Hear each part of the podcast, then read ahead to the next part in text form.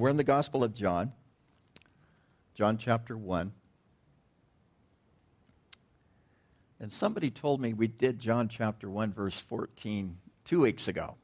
I wasn't going to say it was you, but you're sitting there nodding your head, so I didn't, know, I didn't, really, didn't really think that we did 14. I didn't really cover it. We did go into 14, but, but we uh, um, didn't really cover it like I'm going to cover it this morning. So, uh, John chapter 1, verse 14 is what we're going to look at. But I'm going to back up to verse 6 like I like to do to get some context. I'll read to you the New American Standard uh, 2020 edition. It says, A man came, one sent from God, and his name was John. And he came as a witness to testify about the light, so that all might believe through him. He was not the light, but he came to testify about the light. This was the true light that coming into the world enlightens every person. And he was in the world, and the world came into being through him, and yet the world did not know him. He came to his own, and his own people did not accept him. But as many as received him, to them he gave the right to become children of God, to those who believe in his name, who were born not of blood, nor the will of the flesh nor of the will of man, but of God. And the Word became flesh and dwelt among us, and we saw his glory. Glory as of the only Son from the Father, full of grace and truth. John testified about him and calling, called out, saying, This was he of whom I said, He who is coming after me has proved to be my superior because he existed before me. For his fullness we have all received in grace upon grace. For the law was given through Moses, and grace and truth were realized through Jesus Christ. No one has seen God at any time. God, the only Son, who is in the arms of the Father, he has explained him. And so, Father, we pray that you would speak to our hearts as we look into your word that you would grant us understanding by your Holy Spirit, and that you would fill us with your Spirit that we might receive from you this morning. Help us, Lord, to understand and to parse through this incredibly full and important verse. And we pray these things in Jesus' name. And everyone said, Amen. It tells us in verse 14 that the Word became flesh and dwelt among us, and we saw his glory glory as of the only Son from the Father, full of grace and truth. We looked at that verse last week. So what I'm going to do is, Sean, if you could cue up, cue up last week's, and we're just going to play that. No, I'm kidding. Um, I, I want to look at this really from a little bit of a different angle this morning um, and, and kind of take this apart a little bit. This, this idea of the Word became flesh. And, and I did a lot of reading. I did a lot of reading from the early fathers on this. And, and rather than reading you quotes, I'm going to kind of give you a little bit of an overview uh, of, of how they were really were primarily on the same page in understanding what this means when it says the word became flesh. Uh, is that, uh, that, that God's own Son, God the Son, became the Son of Man uh, so that the, the sons of men might become the sons of God. And that was John Chrysostom. Actually, that's a direct quote, And even after I told you I wouldn't do one. But anyway, uh, uh, the idea that, that he became, Jesus became the Son of Man, or the Word became the Son of Man. The Word became flesh. He became the Son of Man so that we might become the children of God. And, and as I read through the fathers on this, they understood this over and over again that the Word did, did, did not just acquire for himself a human body. He didn't do that. Now, of course, we know in the earlier in the, the Gospels of Matthew and the Gospel of uh, Luke, particularly, it talks about how the Holy Spirit overshadowed Mary and, and, and implanted, if you will, uh, God the Son in the womb of Mary. Uh, but it wasn't as if the Word just went out and found a body for himself. And this is important to understand. It's also very difficult to understand. I can already tell by some of the looks on your faces, you're already going, okay, where are you going with this? Uh, he took on humanity. He took on a second nature. Those two natures, the nature of Jesus being divine and the nature of Jesus being human, are not commingled. It wasn't that he became a like a third entity, right? They're not they're not commingled. They are but they are a part of the same person. Now it's already it's already starting to blow some of your minds, right? Now, Jerome talked about this. And he says the Bible declares it. I'm paraphrasing him here. He said the Bible declares it. I have no idea how that happened. The Bible declares it, but does not give us the science behind it or the metaphysics. That's what it really would be. It does not, he does, the Bible does not give us the metaphysics of how we are to understand the fact that in the person of Jesus Christ, he is 100% God and he is 100% man. The Bible never seeks to prove that point. The Bible being God's Word. All Scripture is God breathed. First Timothy or Second Timothy tells us. It does not set out to prove scientifically, using the scientific method of inquiry, inquiry or any other idea. It does not set out to prove the nature of who Jesus is. Notice I said is, not was. It simply declares. And, and that's what I, I, uh, what I like about Jerome, and where he says, I know that the word was made flesh. How it was done, I do not know. Jerome was a pretty smart guy. I bring him up because he was culturally influenced by Hellenism, Greek culture. And one of the main attributes in Greek culture at that time was a concept called dualism. Dualism, D U A L I S M, which separates matter from non matter, physical from spiritual, divine from human and it, and it thinks in these contrasts. I think uh, uh, we, we really see dualistic thinking in a lot of people who have not really thought out their faith well. And, and hopefully it's something that we, in some regards, that we, we are able to move beyond. And, and Jerome, so Jerome understood this. The early fathers understood this, and they were bucking the cultural thinking of the day. They understood that the Bible, that John's revelation was declaring something that was totally different than what was understood in secular philosophy of the day. Does that make sense? So here you have this incredible radical departure from the humanistic thinking of that day. And incidentally, a lot of these early fathers were also philosophers. They were well read, they were well learned. And they understood that they came across something in the scriptures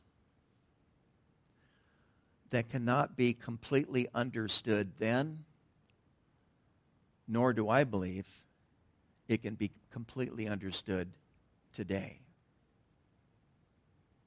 So, what are we left with? Are we left with an incomplete belief system? We're left with faith. Remember what I talked about a few weeks ago. This was before I talked about John 1:14 the first time. Okay. But remember what I talked about a few weeks ago was Augustine's saying where he says, "I believe in order that I might understand."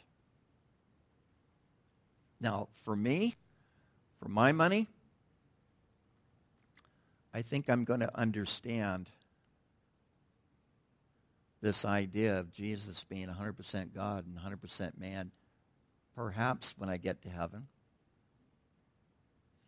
Maybe not even then.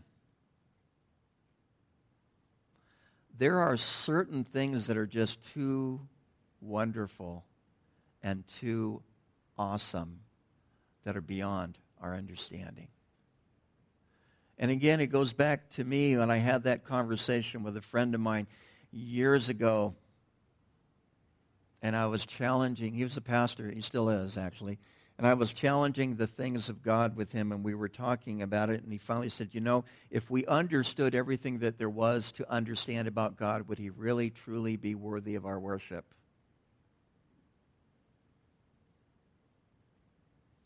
And that made a lot of sense to me because that created for me in my thinking that healthy distance between me and my world and God and his world. And I think, I think too often it is, is that we, we, we, we believe that we can attain all the answers in our own world in an understanding about an eternal being who created the heavens and the earth, who is so far beyond our thinking. The prophet Isaiah says that his thoughts are beyond our thoughts, his ways are higher than our ways.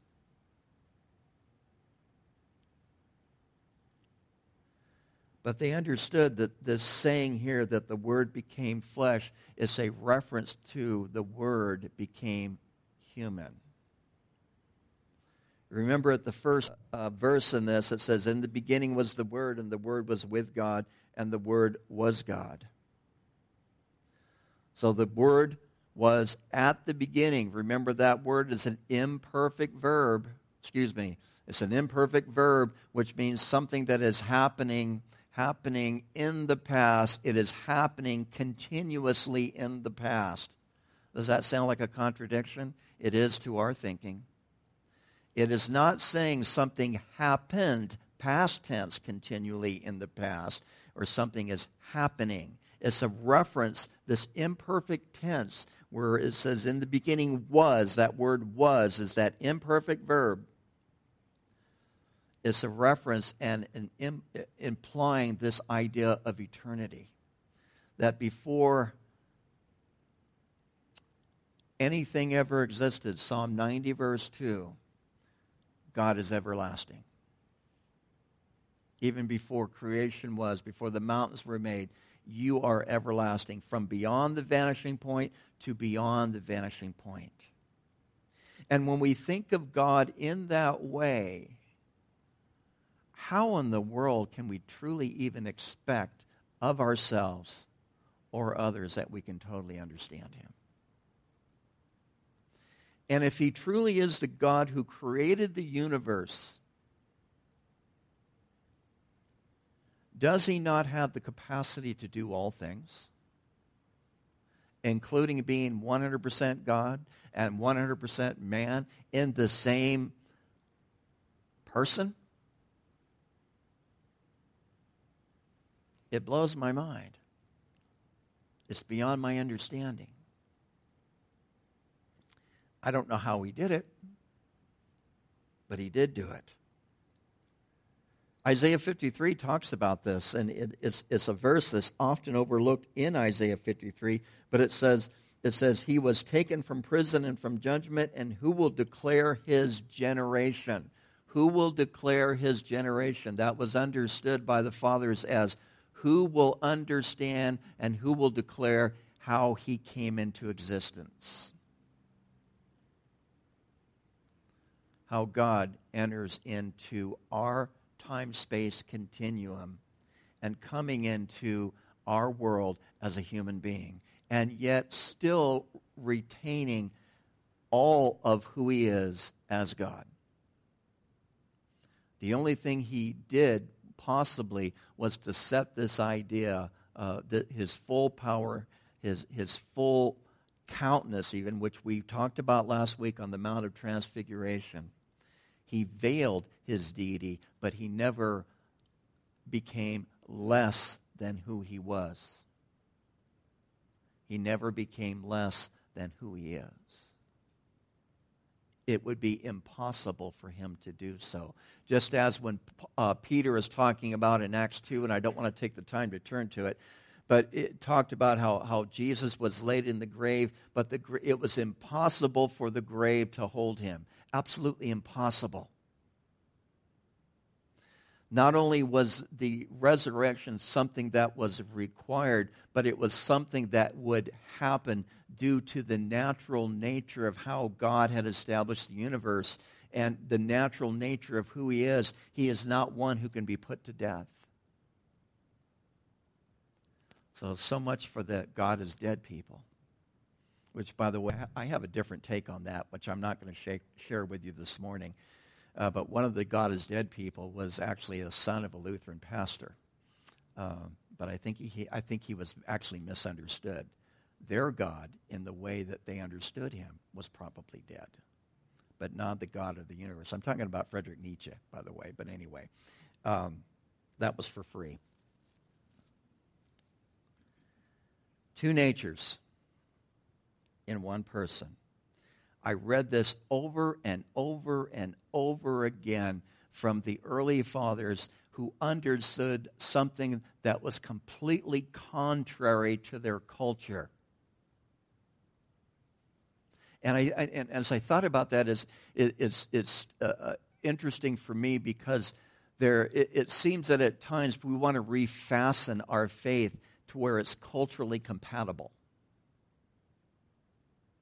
And I think we have to be careful of that. And I also think that perhaps our culture has more influence over us than we want to think. And because there's more than one culture out there, we say, yeah, we don't want to be like the culture we don't like. But don't you dare touch the culture that I believe in and I hold dear. And we have to be careful of that because the reality is we are kingdom people. We are kingdom people first and foremost. And, and to be able to, by faith, understand and declare these things that were counter to the culture of which these men uh, uh, not only grew up in, but were educated in.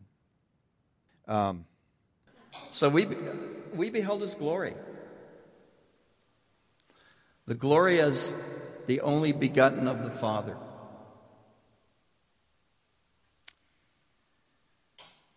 This word only begotten, and in some of your translations it'll say only begotten Son. And that's not necessarily the best translation. Because the word here in the Greek is the word monogenes, but it doesn't really refer to a child. It's in the masculine, and that's where the word son is translated.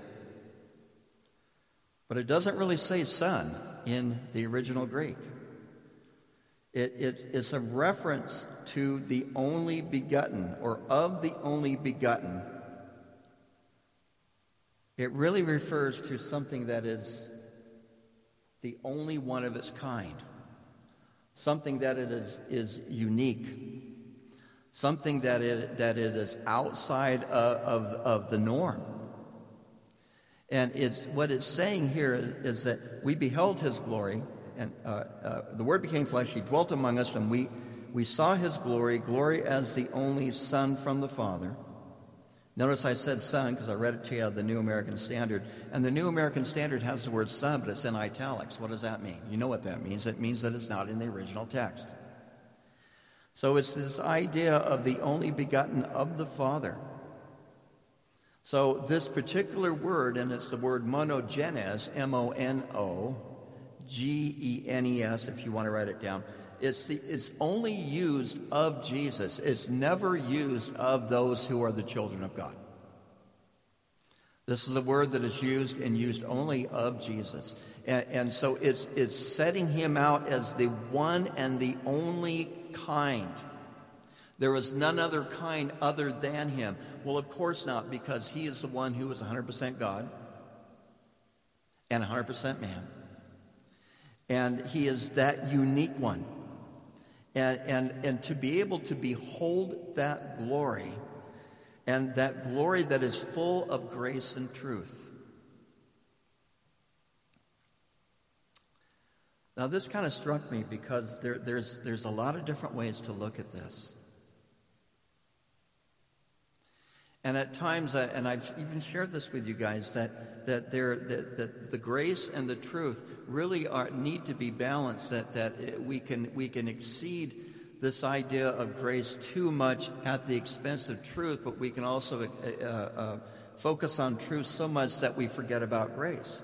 But the problem is, as I thought about this, as I read more about, about this idea of grace and this word referring to having a favored status, in other words, it's a favored status that we have with God. Uh, if grace is truly grace, and another way to describe grace or to define grace is, is this idea that it is our, God's unmerited favor toward us. God's unmerited favor. In other words, you didn't do anything to earn it. That you have favor towards God which is interesting because Genesis 6 is really the first time that we see this concept, and it talks about how God is upset and he is sorry that he created the whole world. And he decided that he was going to, going to uh, destroy the world, but it says that Noah found grace with God. It never says why, by the way. It simply says that Noah found grace with God. And, and so the thing is that grace, by its very nature, think about this a second. Grace, by its very nature, is very unbalanced. It's very unbalanced. Because the reality is, is even as Christians, we keep violating, violating, violating the truth. And he keeps forgiving, forgiving, forgiving our trespasses. The Lord is gracious and compassionate, the psalmist said, slow to anger and rich in love, or that, that Hebrew word hesed, that word hesed, which refers to the love of God that continually pursues, that is continually there, that is always present, even though we don't feel it. I mean, there are there ever times, maybe it's just me, but are there ever times that you don't necessarily feel loved by God? Well, let me ask you another question. Are there ever times that you feel like maybe you shouldn't be loved by God? I think I experience that every day. And yet, God, who is rich in his mercy and in his great grace by which he loved us. And, and, and so I do see grace and truth like, like two, uh, two rails on a railroad track that stay the same uh, distance apart and they balance each other. But in reality, the grace of God really, and we're going to look at some of this next week. We're going to get into the next verse next week, okay? But anyway, uh, it, this idea of grace is very unbalanced. And, and to me, it's just me. But when I think about God's grace towards me, and I think about well, when I think about God's grace towards me, if I'm really going to be truthful, I'm really glad it's there, and I'm very, uh, I'm very blessed by it. I'm very grateful for it. But sometimes when I see God's grace toward others, I'm mystified, and I don't quite, I don't quite get it. And there are times that I'm like, full of grace and truth, God, full of grace and truth and truth, right? By the way, is truth, God. Take care of it.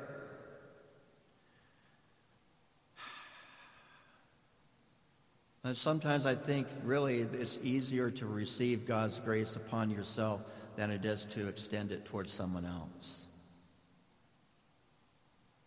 And it's a hard thing that we do wrestle with. And then, and then there are those times that, that I think we really believe that we have been retained by God. You know how you retain an attorney? That we've been retained by God and now we need to defend him? Isn't that ridiculous when you think about it? So that we can prosecute those who have violated the truth? How much sense does that make? Amazing grace, how sweet the sound that saved a wretch like you, right? Not me. Right? I just rewrote the song, if you noticed. And, and, and so it's this idea of a favored status. And that the glory of God, this is the context here in this sentence. We saw his glory. Glory as the only unique one of the Father. But what did they see? They saw someone who was full of grace and truth.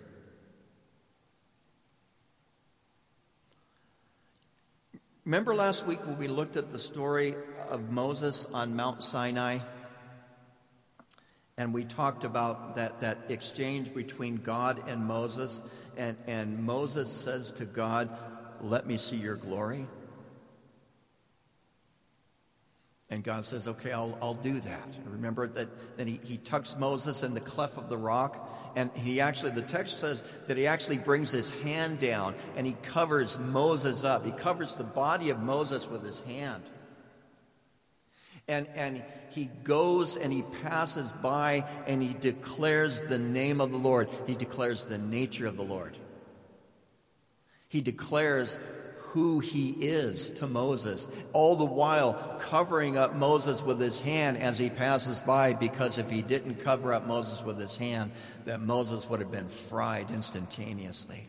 And then eventually pulls his hand away, remember, and he allows Moses to see the afterglow of his presence. I, I looked at that, and, and in that passage between uh, uh, Exodus 33:12 and Exodus 34:9, the word grace is used six times. I thought that was interesting. That the word grace would be used that many times in that short passage. Because part of the nature, part of the name, the nature of God is that God is a very gracious God. And part of the truth about Him is that He is gracious. Notice it puts grace before truth. And, and really, when we, we bring this into, into greater context for the law, verse 17, for the law was given through Moses, and grace and truth were realized through Jesus Christ.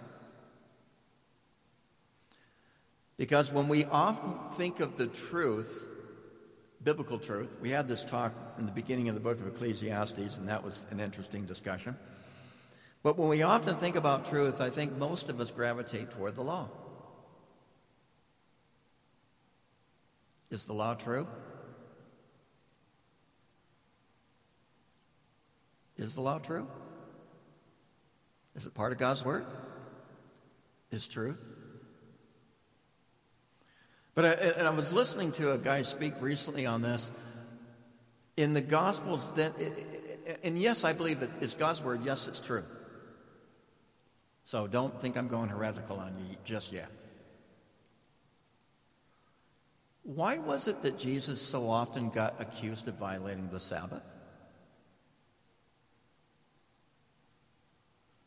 And it was almost as if Jesus just hung out in a hammock all day on Friday and then as the sun was going down, which is the beginning of Sabbath, he got up and started working.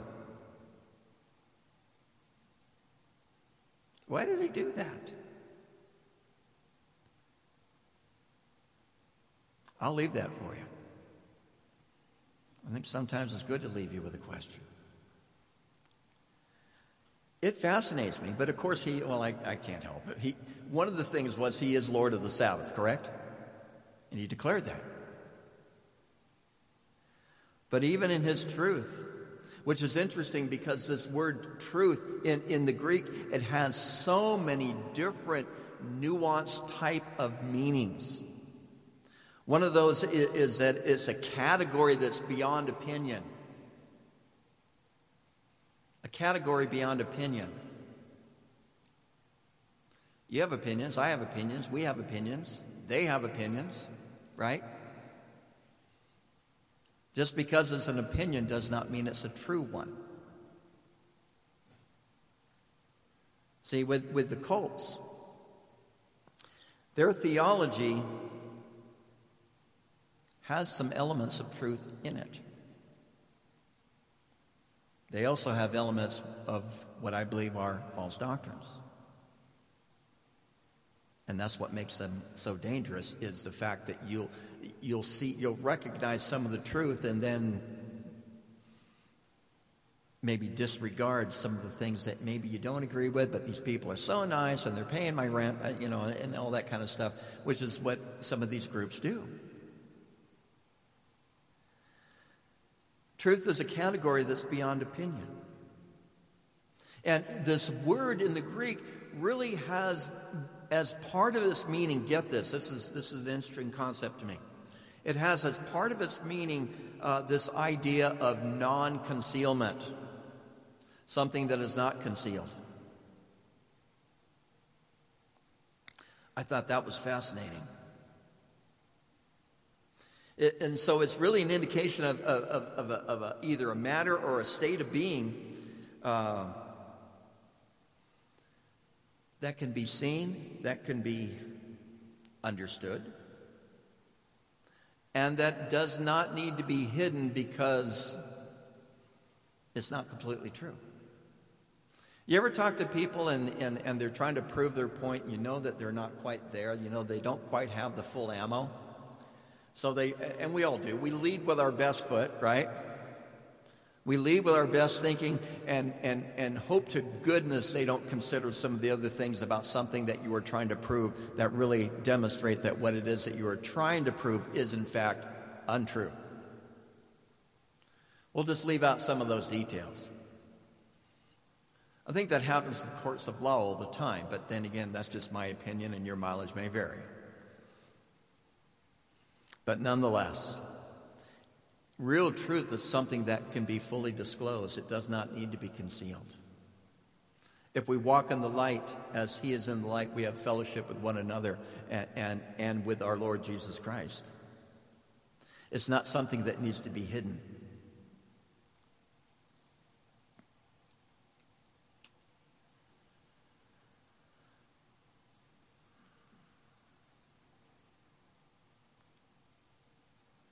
So he's full of grace and he's full of truth.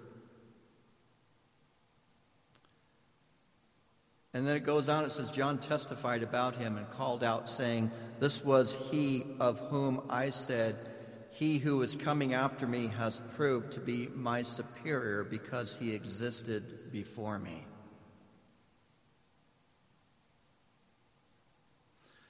For his fullness we have all received, in grace upon grace. So remember, we are still in that context, and that's why I went back to verse 6. We are still in that context here in this little passage of the testimony or the witness of John the Baptist. And, and John the Baptist is saying about Jesus, the Word, he's superior to me. And, and, I, and, and, I love this about John the Baptist because he was so willing to, to, to set himself aside for the sake of his ministry, which was to be the forerunner of the Messiah. And, and, and, and later on, we'll see this in, in chapter 2, where John says, I must decrease, but he must increase. But he who is coming after me is superior to me because sometimes we get enamored with the voice. We get enamored with the instrument. I changed my strings, uh, strings last night. And uh, boy, they needed it. And so then I sat there in my living room, and all I wanted to do was just play the guitar and not worry about what I was going to have to say. Well, I, I studied all day. But anyway, I was so enamored with those new strings and how great the guitar sound. Um, I didn't think about the maker, the manufacturer. And, and it's, we are prone to do that. We get wrapped up in the messenger. And often kind of set aside, at least slightly, what the message is really all about. And, and John the Baptist was insistent that they were people, the people who responded to his message to repent. He was insistent that they followed Jesus and not him. He was superior to me, and he existed before me. If you've read the Gospel, Gospel of Luke, who was born first? Jesus or John? John was born first. So he's obviously talking about his pre existence. He's obviously going back to verse 1 of chapter 1 here in the book of John, where the beginning was the Word, the Word was with God, and the Word was God. He's superior, and he existed before I did. I, th- I think I, uh, and I, and I understand the, at times the battles that we have internally, because I have them. But I think it goes, a, really serves us well, and we can go a long way when we remember that He is superior to us and He existed before we did. That problem that you have that you think is just so unique He's been there. He's been there. And he handled it in a more superior, more, he handled it in a superior way than you have. He was there. He existed before you. He's superior to you. And so that's why I, I think, particularly in, in, these, these, these difficult situations where we find ourselves in in a place where we don't know what to say, where we do not know what to do, sometimes the best thing we can do is just cleave to Jesus, who existed before us and who is superior to us. And remember that witness that John gave. For the law was given, excuse me, for, uh, for of his fullness we have all received and grace upon grace. I'm going to start there next week probably, but I also want to end there real quick. I'm almost done.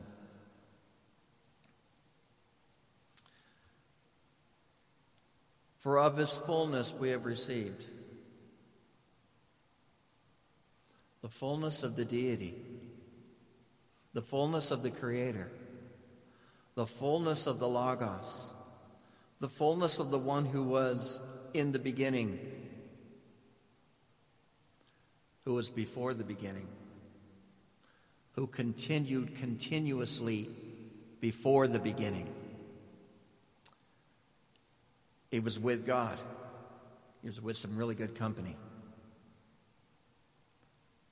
And he was continuously continuing to be, because that verb was as the verb to be, to be God. And that fullness of who He is, He wants to give to each one of you.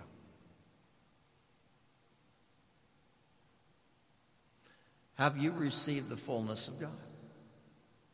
Do you walk in the fullness of God? Or it's like, well, I got my ticket punched to heaven. I'm doing good. Great. Thanks, God. See you next Sunday. Everything's cool. See, He will let you. He will let you live that way by His grace, by the way. But have you received His fullness?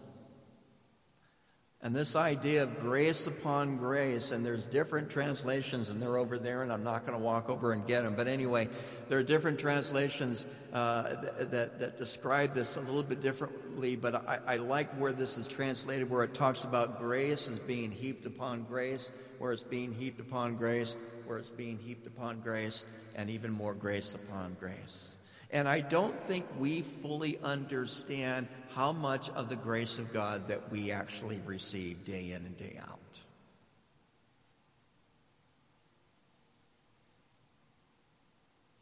But tie that back into his fullness.